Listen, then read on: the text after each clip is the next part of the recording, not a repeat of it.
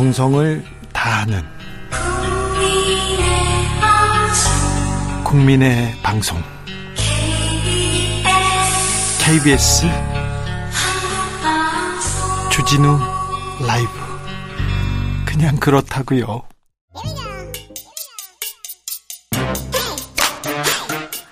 뉴스를 향한 진지한 고민 기자들의 수다. 라이브 기자실을 찾은 오늘의 기자는 KBS 김수현 기자입니다. 안녕하세요. 안녕하세요. 첫 번째 뉴스부터 가보겠습니다. 네, 오늘 원달러 환율이 1,390원을 돌파했습니다. 네. 네. 아, 네. 이게 금융위기 였던 2009년 이후에 13년 만에 처음입니다. 아, 네, 그래요. 네, 아마 오늘 개장하면서부터 놀란 분들 많으실 텐데. 그러다 여기저기에서 비명 소리 막 들리더라고요. 맞아요. 오늘 개장하자마자 한 어제보다 20원 정도 급등했거든요. 네. 그래서 단숨에 연중 최고치를 새로 썼습니다. 예. 왜 그랬는지를 보면 미국의 지난달 소비자 물가 상승률이 전망치를 웃돌았기 때문입니다. 어, 8%가 넘었다면서요. 네, 어젯밤 발표됐는데 1년 전보다 8.3% 오른 걸로 나왔거든요. 이게 전달보다 상승폭이 둔화되긴 했는데 원래 시장이 예상했던 게 8%였어요. 네. 그런데 이거보다 웃도니까 충격을 받은 겁니다. 아니, 8, 0.23% 올랐다고 뭘 이렇게 충격받고 그래요. 왜 이렇게 환율이 막 요동치고 그래요. 그게 원래는 하반기에는 물가가 잡힐 거라 고 좀 기대를 했는데 그렇죠. 사실상 잡히지 않는다는 게 이제 눈으로 보이다 보니까 불안하네. 그쵸. 미국이 그래서 이 물가 잡기 위해서 금리 더 크게 인상하는 거 아니냐. 결국 다음번에 1%포인트까지 인상할 수 있다는 우려가 커졌고요. 결국 위험자산 회피, 안전자산 선호 심리로 이어지면서 달러 강세를 부추겼습니다. 달러가 강세를 보이자 주식 시장 출렁입니다. 우리는 이렇게 영향이 큽니다. 네, 맞습니다. 오늘 이 불안정한 환율 때문에 우리 증시도 1% 넘게 하락했습니다. 코스피가 개장과 함께 2.4% 떨어져서 2,400선 아래로 떨어지기도 했는데요. 네. 결국에는 전 거래일보다 1.5% 정도 내린 2,410선에서 장을 마쳤습니다. 이 기관 투자자들과 외국인이 각각 2,390억 원 그리고 1,640억 원어치 넘게 팔아치웠습니다. 네. 어제는 주가가 좀 좋았나 봐요. 그래서 네. 삼성전자의 주가도 많이 올랐어요. 그랬더니 경제신문에서 이재용 부회장이 돌아오니까 뭐 이제 주가 오른다 얘기했는데 이게 뭐예요 하루 만에. 그 그렇죠. 경제신문 이거 뭡니까 그거. 경제를 좀 공부하고 기사를 쓰세요. 그러면 오늘은 돌아가셨 나- 나왔다 들어가셨나요? 참. 근데요. 네. 주식 시장도 시장인데 이렇게 달러가 강세면 물가 굉장히 걱정입니다.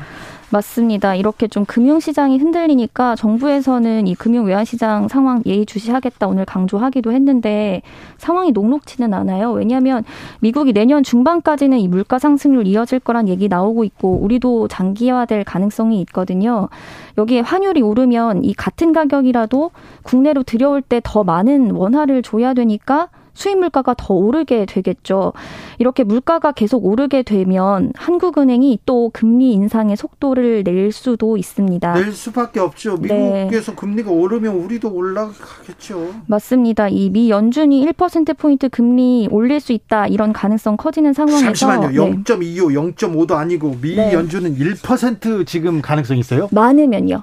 지금 0.175% 포인트를 예상했는데 이번에 물가 상승률 나오는 걸 보면서 1% 포인트까지도 가능하지 않겠냐 이런 예상이 나오고 있어요. 그러니까 다음 달 금통위에서 우리도 금리를 0.5% 포인트 올려야 되는 거 아니냐 이런 얘기가 나오고 있습니다. 0.5%요. 네, 그럼 이제 기준금리가 3% 생각 거죠? 예, 네. 그러면 가계 부채 부담, 이자 부담 고민 안 할 수 없습니다. 맞습니다. 그래서 한국은행에서도 이 물가를 잡을 거냐, 이렇게 급하게 올리면 부담될 가계 부채를 우선할 거냐, 이 선택의 기로에 지금 놓여 있는 상황입니다. 매우 위중한 상황입니다. 매우 어려운데 이걸 어찌 해야 되나. 아, 참. 머리를 싸매고 고민해도 힘든데 조금 고민하는 척이라도 해주십시오. 정치권들, 정부에서 말입니다.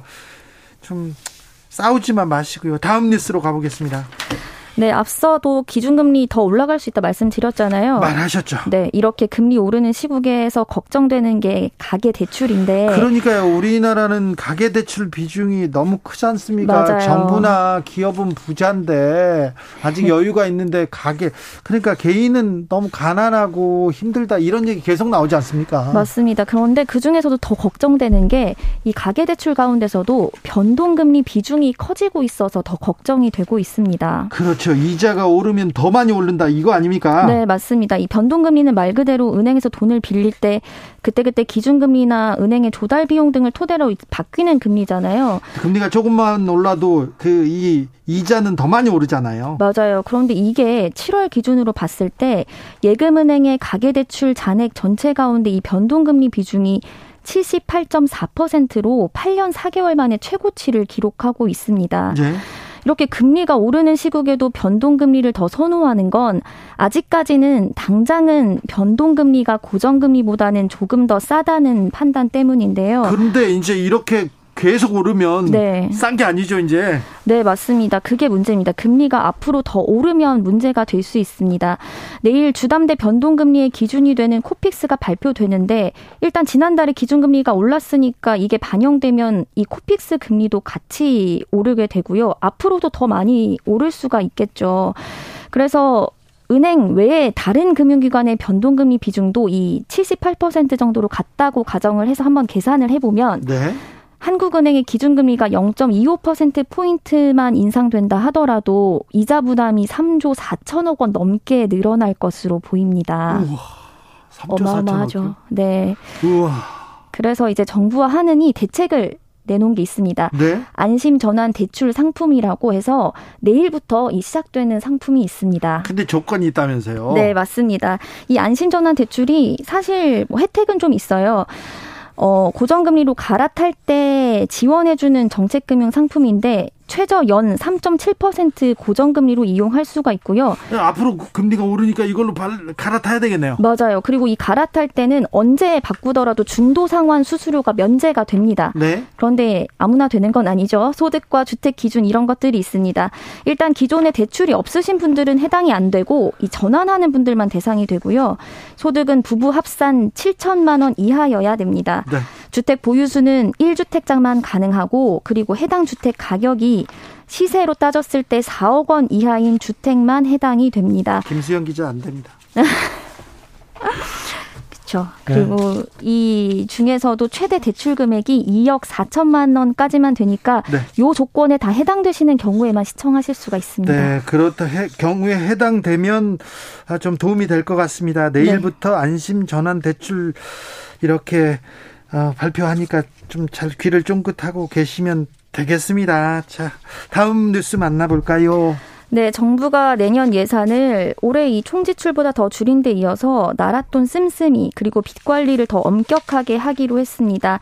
이 기준을 아예 법에 반영해서 해마다 재정 적자를 줄여보겠다는 겁니다. 구체적으로 어떻게 줄이겠다는 겁니까? 네, 그 이번 정부에서 내년 예산안 발표할 때부터 이 허리띠 꽉 졸라맸다고 한번 말씀드린 적 있었는데 네. 이거 이때 적용했던 기준을 아예 법으로 만들겠다는 겁니다. 이 관리 재정 수지를 기준으로 해서 이 적자 폭이 국내 총생산 그러니까 GDP 대비 3%를 넘지 않도록 하겠다는 게 원칙입니다. 네. 이 복잡한데 이 관리 재정 수지가 뭐냐면 전체 재정 총 수입이 있잖아요. 네. 여기서 지출을 뺀 다음에 국민연금과 같은 기금 수입까지 빼서 정부의 실질적인 재정 상태를 보여주는 지표입니다. 이걸 계산해서 이 적자 폭이 GDP보다 3%를 넘지 않도록 하겠다. 이런 알겠어요. 기준입니다. 네. 열심히 줄이겠다는 건데. 네, 맞습니다. 정부가 제시한 기준 근거가 좀 있습니까? 정부가 EU나 OECD와 같은 기준이다. 이게 global standard라고 하는데 사실 EU에서도 이게 기준은 있긴 한데 잘 지켜지지는 않는다고는 합니다. 예? 그리고 국가 채무 비율이 미국과 일본 같은 경우에는 지금 세 자릿수를 넘고 있어서 우리는 사실상 훨씬 건전한 상태기는 자, 합니다. 우리나라는 건강해요. 건강합니다. 우리나라의 재무 재무 제표를 보면요. 국가 채무 비율 보면 아직 여유가 많아요. 여유가 있어요. 그 부자 정부 가난한 그 개인 이렇게 볼 수 있으니까 있잖아요.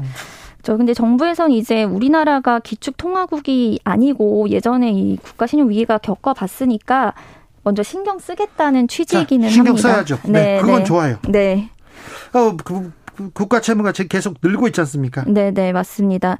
그래서 국가 채무가 5년 사이에 한 400조 넘어서 올해 1000조 넘을 것으로 전망이 되고 있어요. 네. 그래서 이제 엄격한 관리를 하겠다는 건데 사실 비판의 목소리도 있습니다. 왜냐하면 경기가 최근에 안 좋은 시점이다 보니까 정부가 역할을 늘려야 되는데 이 재정 역할을 축소해도 괜찮을까 이런 지적이 그게 나옵니다. 걱정이에요. 정부가 조금 돈을 쓰면 네. 서민들 없는 사람들한테는 조금 도움이 되거든요.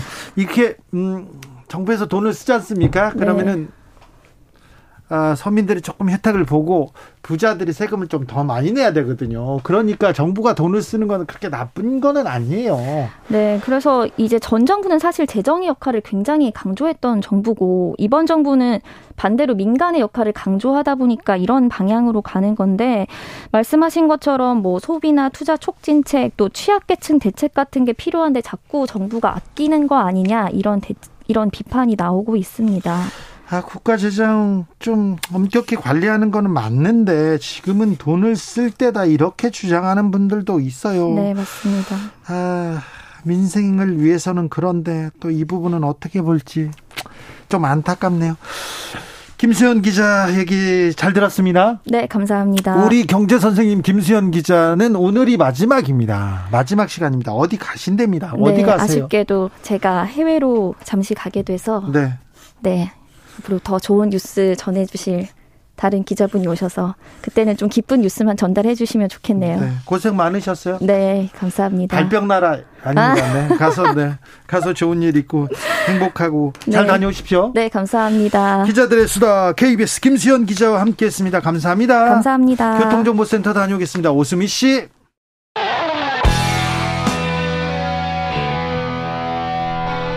스치기만 해도 똑똑해진다. 드라이브 스루 시사 주진우 라이브.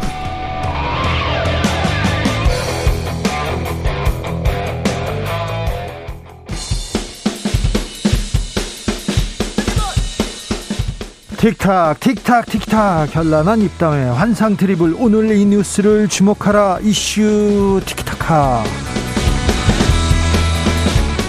머리끝부터 발끝까지 핫이슈 더 뜨겁게 이야기 나눠봅니다. 청코노 최진봉 성공회대 교수. 네, 안녕하십니까. 최진봉입니다. 홍코노 김병민 국민의힘 비대위원. 네, 안녕하세요. 반갑습니다. 네, 인사가 바뀌었습니다. 비대위원. 비대위원. 아, 제가 역시 밀었습니다. 비대위원장으로 밀었는데 네. 위원장은 안 되고 비대위원이 됐습니다. 화장실 얘기하셨잖아요.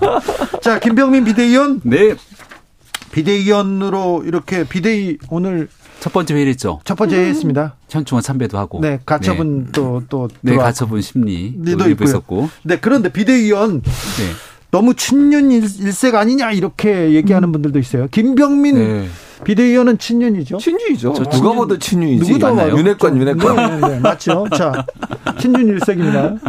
아, 근데 네. 이게 지명직 비대위원이 총 6명인데요. 네. 그 중에 이제 김상훈 의원, 네. 김종혁 위원, 김행 위원 이 세 분이 친윤인가요? 음. 그 이분들에 대해서 친윤이라고 얘기하는 아마 언론은 없는 것 같습니다. 그러면 세 명 빼곤 다 친윤이네요? 아니, 그러니까 친윤 일색이다 이렇게 표현을 하니까. 일색이다. 여기에 대해서 바라보는 시각의 차이가 있다는 말씀을 드리고요. 알겠습니다. 친윤 네. 이색이라고 다양한 대표성과 네. 통합을 중심으로 하는 뭐 그런 것들을 고려했다는. 비대위가 점. 출범했습니다. 아무튼 좀 민생을 좀 신경 써야 되는데 가처분 계속 하고 있어서 네. 어찌 될지 좀 지켜보겠습니다. 예. 음. 대통령 해외 순방 갑니다. 네, 가야죠. 가야죠. 유엔 총회 기조연설도 있고. 네. 네. 근데 김여 김건희 여사 동행하는 거에 대해서 네. 왜 얘기가 나올까요? 어, 박지원 국정원장이 얘기하던데 당연히 가야 된다. 지금껏 그 네. 국가원수가 해외 순방할 때 영부인 얘기가 나온 적이 없었잖아요. 없었죠. 근데 이제 아무래도 김건희 여사 관련 여러 의혹들이 생기다 보니까 우려가 있는 것 같아요. 그러니까 지난번에 그 나토 순방 때도 같이 가시면서 이제 그때 장신구 문제가 논란이 됐잖아요. 그거 이제 빌린 거다 이렇게 지인한테 빌렸다고 얘기하고 그것도 아직도 완벽하게 모든 의혹이 풀린 건 아닌데 빌렸다 해도 문제고 또 그걸 또 그런 고가의 귀금속을 빌려주는 것도 좀 상식적으로 이해가 안 되고 그런 논란이 있었고 그다음에 그 본인이 이제 잘 아시는 분 한 분을 또 동행을 했잖아요. 그러니까 공무원도 아닌 분을 함께 1호기에 타서 탑승해서 갔다. 이 문제도 논란이 됐었고. 그러다 보니까 논란이 되는 거예요. 그러니까 일반적으로 예전에 대통령들이 부인들이 함께 동행하는 문제는 그런 논란이 없었기 때문에 크게 문제가 안 됐는데 김건희 여사 관련해서는 지난번 나토 순방에도 여러 가지 논란이 있었고 또 김건희 여사 개인적으로 여러 가지 의혹에 휩싸여 있고 이러다 보니까 결국은 순방에 함께 가는 것에 대한 비판적 여론이 있는 것이고 예산을 들여서 그렇게 굳이 갈 필요가 있느냐. 뭐 저는 개인적으로는 가는 거 뭐 그렇게 뭐 이렇게 반대하지 않 습니다. 저는 뭐 그런데 어쨌든 국민적 시선이나 의혹의 문제 민주당에서도 그런 부분에 있어서 예전에 대통령 부인과 다르게 김건희 여사가 여러 의혹이 쌓여 있고 지금 현재도 윤석열 대통령 지지율 하락에 중요한 영향을 미치고 있는 요소로 작용하고 있잖아요. 이런 문제들 때문에 우려를 하는 거죠. 그. 뭐 말씀 주시는 내용들에 대해서 아마 이번 순방 과정에서 혹시 국민들께서 보시기에 다소 우려스러운 점들까지 고민하면서 순방을 할 거라고 생각을 합니다. 어, 지난날 이제 그 조금 다른 얘기긴 한데요. 처음 수혜가 윤석열 대통령 취임하고 나서 수혜가 났을 때 기민한 대응이 조금 아쉬웠다고 지적하는 분들이 있었죠. 예. 그리고 이번에 태풍 흰남노가 올라오게 됐을 때 굉장히 기민하게 대응을 해서 나름대로 국민 여론이 좋았던 것 같습니다. 박수현 전 청와대 수석도 이번 흰남노 대응 너무 괜찮았다 이렇게 얘기를 하는 것 같더라고요. 네. 그러니까 나토 정상회의가 다자간 회의로서 대통령 취임하고 첫 번째 나갔던 외교 행사였는데 여기서 이제 국민들 보시기에 이런 것들은 좀 고쳤으면 좋겠다 하시는 내용들 아마 대통령실에서 차분하게 고민할 거라고 생각하고요. 해외 순방 대통령이 나갈 때 영부인 문제가 없었냐 하면 김정숙 여사의 버킷리스트 라는 제하에 이런 칼럼들까지 게재가 될 정도로 여러 가지 논란에 휩싸였던 적들이 있었죠. 뭐 타지마할 갔던 내용들까지 비롯해서 근데 이런 일들을 굳이 문제 삼으려고 하고 싶지는 않습니다. 그러니까 결국은 대통령과 배우자에 대해서 뭔가 이런 방식으로 가십성 논란들을 야당이 증폭시키게 된다면 정작 유엔 총회 기조연설에서 우리 국익을 위해서 무얼 얘기를 할까? 또 그 자리에서는 한미 정상회담 혹은 일본 지도자와 만날 수도 있게 되는 상황이 올 텐데 여기에 지금 대한민국 기업들의 켜켜이 쌓인 현안들이 많잖아요. 이런 이슈들이 뒤로 물릴 수가 있습니다. 정말 책임 있는 제1야당이라면 오히려 지역적인 이슈들보다는 정말 국익에 부합한 해외 순방이 잘 될 수 있도록 비판도 좀 해주시고 잘 될 수 있도록 도움도 줬으면 좋겠습니다. 그러니까 비판을 하는 거예요. 그러니까 그거를 지역적인 문제라고 치부하지 말고 그러니까 국민들도 사실은 김건희 여사 관련해서 지난번 나토 순방에서 있었던 여러 가지 일들이 의혹이 많고 그 부분에 대해 실망스러운 부분이 분명히 있어요. 그러면 그 부분을 명확하게 해야죠. 이제는 다시는 다시는 그런 일이 일어나면 안 되는 거예요. 예를 들면 지금 뭐 장시훈 같은 문제도 그 문제가 발생해 명확하게 명확하게 모든 걸 다 밝혔다고 하면 문제가 없을 텐데 그 지금 아직도 사실은 모든 게 클리어하게 다 정리가 안 된 상태로 그냥 넘어가고 있어요. 이런 문제도 논란이 되는 것이고 사적 인연으로 알고 있는 분들이 함께 탑승해서 가는 것도 논란이 될 수밖에 없어요. 근데 그런 부분들이 예, 제 말은 그런 부분들이 다시는 나오지 않도록 주의하고 그다음에 바로잡고 이런 어, 자세가 필요하다는 거예요. 김정숙 음. 여사의 예. 옷 악세사리 음. 이 문제를 지난 정부 때 물고 늘어져서 네. 그래서 김건희 여사의 문제 더 도드라지게 보이는 거 아니냐 이런 얘기도 있습니다. 그런 걸 이제 뭐 내로남불이라고 규정지면서 어, 결국 평가받을 수밖에 없는 상황이 서로에게 오지 않겠습니까? 김정숙 여사에게 제기됐던 의상 등에 대해서 깔끔하게 해명됐는가라고 한다면 그때 청와대가 대응했던 모습들이 그렇게 명쾌하게 해명되지는 않았습니다. 특정 브랜드 옷에 대해서 이야기를 했을 뿐. 근데 이제 결국은 지금 나오게 되는 건 옷, 장신구 뭐 이런 문제를 삼고자 하는 게 본질은 아닐 거잖아요. 근데 이 이슈가 다시금 도드라지게 된 것은 밖에 있는 세간의 평론가들의 얘기가 아니라 제1야당인 더불어민주당의 최고위원, 고민정 최고위원이 뭐 가는 거에 대해서 그냥 밑도 끝도 없이 부정적인 인식들이 피력하니까 여기에 대한 뉴스가 더 커지게 된 것 아니겠습니까? 그러니까 뭔가 합리적인 비판을 어, 하고 여기에서 어떤 대안도 좀 제시를 하고 하는 모습들을 보여야 될 텐데 고민정 최고위원 같은 경우는 문재인 대통령과 가장 가까이 청와대에서 일했던 인사가 그 당시 있었던 상황들은 나몰라라 하고 지금 있는 김건희 여사에 대한 부분들만 딱 이렇게 문제를 삼게 되니 크게 공감대를 얻기 어렵다라는 생각이 들고요. 그래서 이번 해외 순방에 본질적인 의미를 조금 더 집중했으면 좋겠다는 얘기들이 이곳 저곳에서 나온다고 생각합니다. 김병민 비대위원 되더니 더 열심히 하네. 더 고민자 고민자 의원은 지금 국회의원으로서 역할을 하는 거예요. 그리고 어.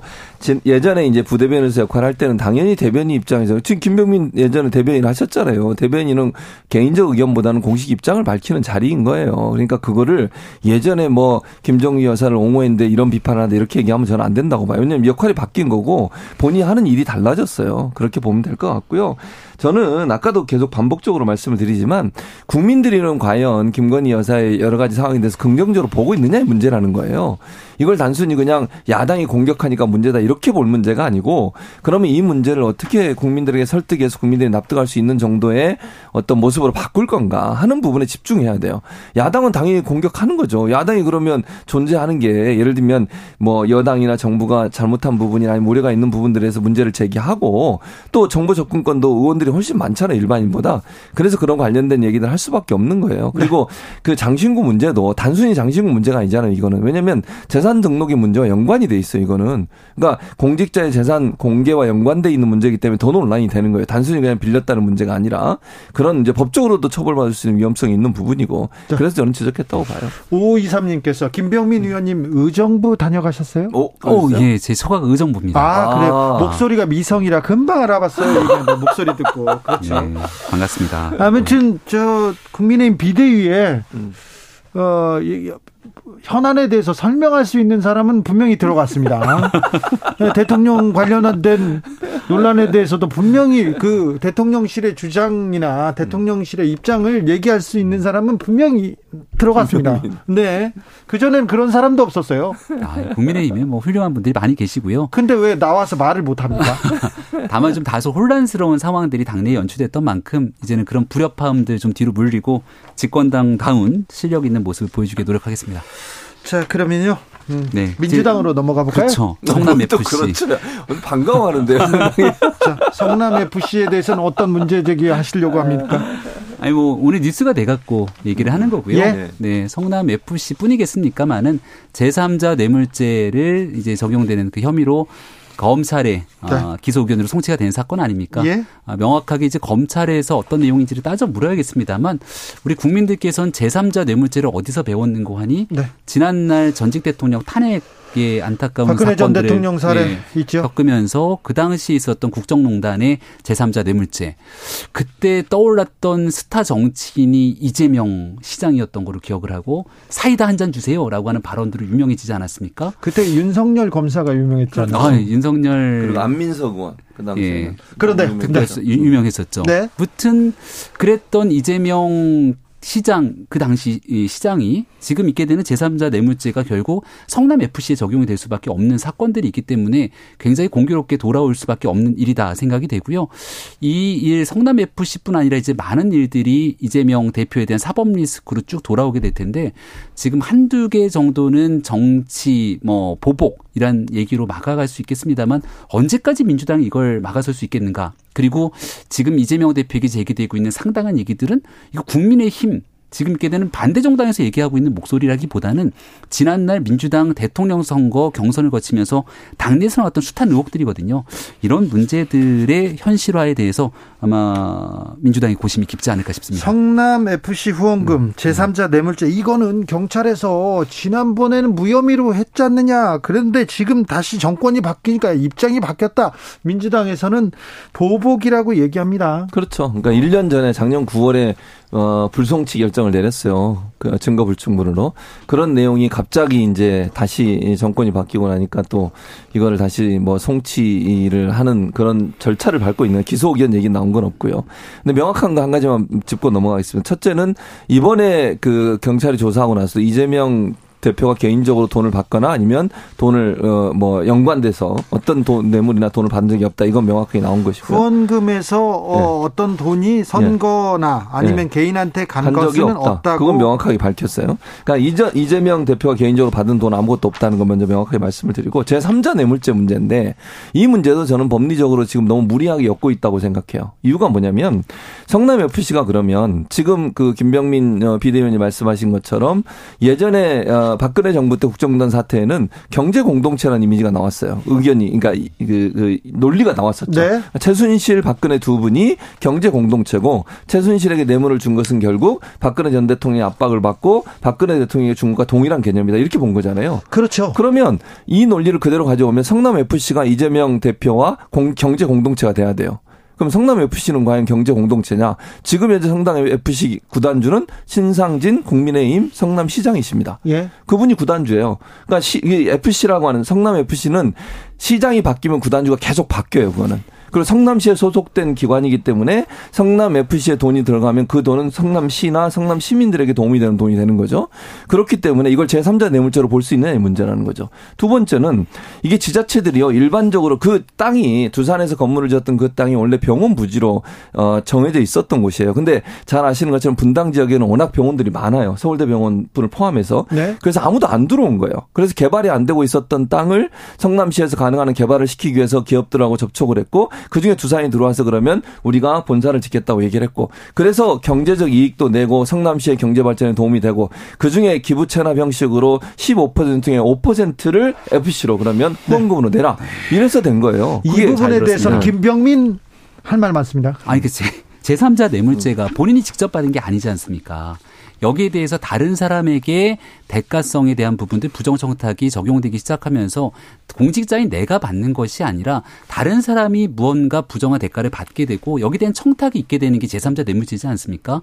말씀 주셨던 것처럼 경제 공동체라고 엮게 되는 건 제3자 뇌물죄가 아니라 그 사람이 받게 되는 아 이재명 대표 그 당시 성남시장에게 돈이 갔거나 경제 공동체에게 누군가 놓으면 이재명 아, 당시 시장을 가지고 제3자 뇌물죄가 아니라 뇌물죄로 엮었겠죠. 이 문제를 말씀드릴 수밖에 없고요. 일단은 앞서 얘기를 주셨을 때 정권이 바뀌고 나갔고선 이 내용들이 바뀌었다라고 얘기를 하게 되는데 네. 명확하게 경찰이 수사를 해야 되는데 뜨뜻미지근하게 수사를 안 하는 것처럼 보이다가 문제 없다 이렇게 얘기하니까 막 사람들이 이게 뭐야 했잖아요. 문재인 정부의 검찰에서 사건의 보안 수사를 지시한 겁니다. 근데 그 당시에도 기억을 해보면 임은정 지청장이라고 하는 굉장히 유명한 인물 있지 않습니까?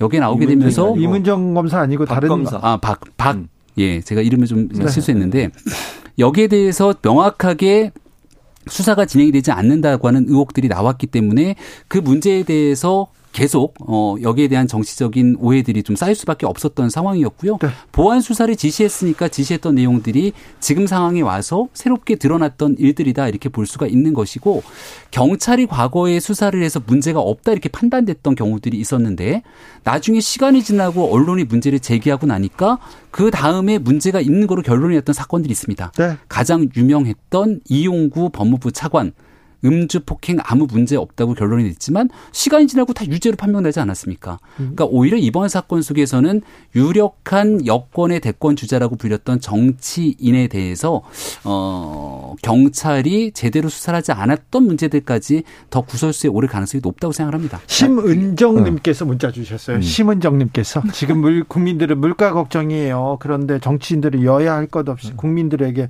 정치 혐오감 심어주기 바쁘신 것 같습니다. 얘기합니다. 최지문 교수님. 자, 일단 아까 얘기했던 방은정 검사는 네. 그게 지청장하고 밑에 있는 차장 검사하고 어, 의견이 달랐던 거예요. 박 검사 문제, 박, 박 검사는 경찰의 수사 내용을 봤을 때 불송치 결정이 맞다고 주장을 한 것이고 밑에 차장 검사는 아니다 더 수사를 해야 된다 이렇게 얘기했던 것이고 의견이 다를 수 있는 거죠. 근데 그 의견이 다를 때 차장 검사가 본인은 사표를 던졌다고 얘기해요. 그러니까 이게 어느 것이 맞느냐는 제가 볼 때는 두 사람 의견이 첨예하게 부딪힌 부분이기 때문에 결론 내기 어렵다는 말씀 먼저 드리고 그건 뭐 차치하고 두 번째 아까 얘기했던 경제 공동체 문제가 이 문제와 연관이 없다고 생각하는 이유는 아까 말씀드렸잖아요. 지자체들은요 기업을 유치하고 기업이 그 지자체에 들어와서 경제 활 활동을 하기 위해서 얼마나 많은 혜택을 주는지 몰라요 일반적으로. 잠시만요. 모든 지자체장들이 네. 네. 우리한테 투자하세요. 우리 지역으로 오세요. 저희가 혜택을 드릴게요. 그럼요. 이런 얘기는 하잖아요. 땅도 예를 네. 들면 네. 무료로 예를 들면 사용하게 하거나 아니면 세금 혜택도 행정 지원도 해줘요. 이것도 마찬가지 개념이에요. 그러면 그런 논리로 따지면 행정 지원을 해서 기업이 들어와서 거기서 투자해서 이익이 난 그 이익의 개발의 일부를 지자체에 돌려주는 것은 다 제3자 뇌물죄가 돼야 돼요. 그러면. 김병민 그래서 그 기업에게 용도 변경이라고 하는 엄청난 특혜를 주게 되는 돼서 그 기업이 막대한 이득을 얻게 되는 건다 건다면 그 내용들을 그냥 그대로 아무 문제 없이 기업의 활동이라고 받아들일 수 있겠습니까? 이재명 성남시장 전에 있었던 성남 FC 후원금 문제, 이재명 성남시장 퇴임하고 났을 때 성남 FC 후원금 문제 전혀 이재명 시장이 있었던 기간 동안 들어왔던 내용들과 다른 상태로 움직였다는 말씀을 다시 한번 드리고요. 이 특정 부지에 대한 용도 변경으로 막대한 특혜를 입게 됐던 게 지금 있게 되는 성남 FC와 관련된 두산에 대한 문제가 있고요. 백현동의 4단계 용도 지역 변경에 관련된 문제가 있고 대장동의 개발을 통해서 또 막대한 이득들이 돌아가게 됐는데 가만히 모든 걸 생각해 보면 처음에 대장동 얘기가 나왔을 때 이재명 당시 시장은 뭐라고 얘기를 했냐면 이거 단군 일의 최대 치적이라고 얘기하지 않습니까? 시간이 지나서 범죄 혐의들이 밝혀지니까 말을 바꾸기 시작합니다.